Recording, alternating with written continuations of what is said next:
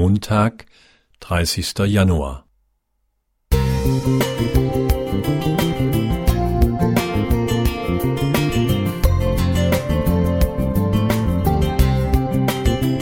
Ein kleiner Lichtblick für den Tag.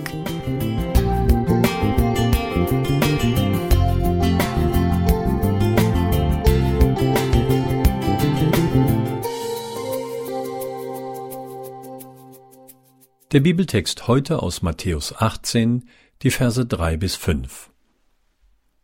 Wahrlich, ich sage euch, wenn ihr nicht umkehrt und werdet wie die Kinder, so werdet ihr nicht ins Himmelreich kommen. Wer nun sich selbst erniedrigt und wird wie dieses Kind, der ist der Größte im Himmelreich. Und wer ein solches Kind aufnimmt in meinem Namen, der nimmt mich auf. Ich habe mein Herz an Emilia verloren. Wir treffen uns ziemlich oft. Immer wenn sie mich sieht, kommt ein Lächeln auf ihr Gesicht. Wir spielen viel miteinander. Es ist so herrlich, sie zu beobachten.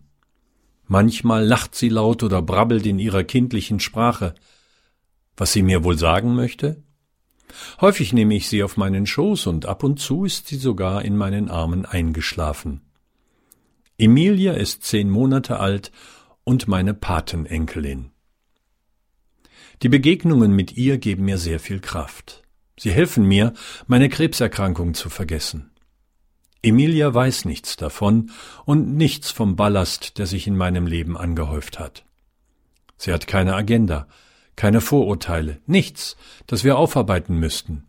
Sie ist einfach da, so unschuldig, so vertrauensselig. Ihr überwältigendes Lächeln berührt mich tief in meinem Herz.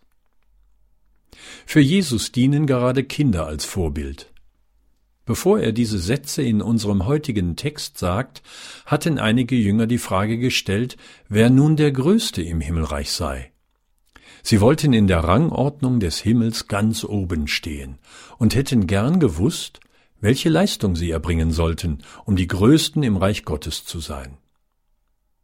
Darauf reagiert Jesus deutlich.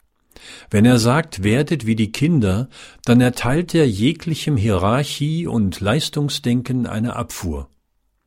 Am Beispiel der Kinder zeigt Jesus, was wirklich wichtig ist in der Beziehung zwischen Gott und Mensch. Kinder sind nicht berechnend, haben keine Hintergedanken, geben den Erwachsenen einen unendlichen Vertrauensvorschuss.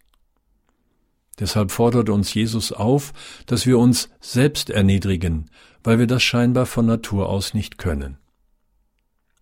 Als Erwachsener fällt es mir nicht leicht, dieser Aufforderung von Jesus nachzukommen.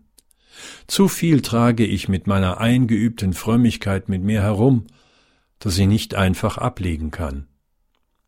Wenn Emilia mich besucht, dann erinnert sie mich an das, was wirklich zählt im Reich Gottes. Jesus bedingungslos zu vertrauen. Roland Nickel you.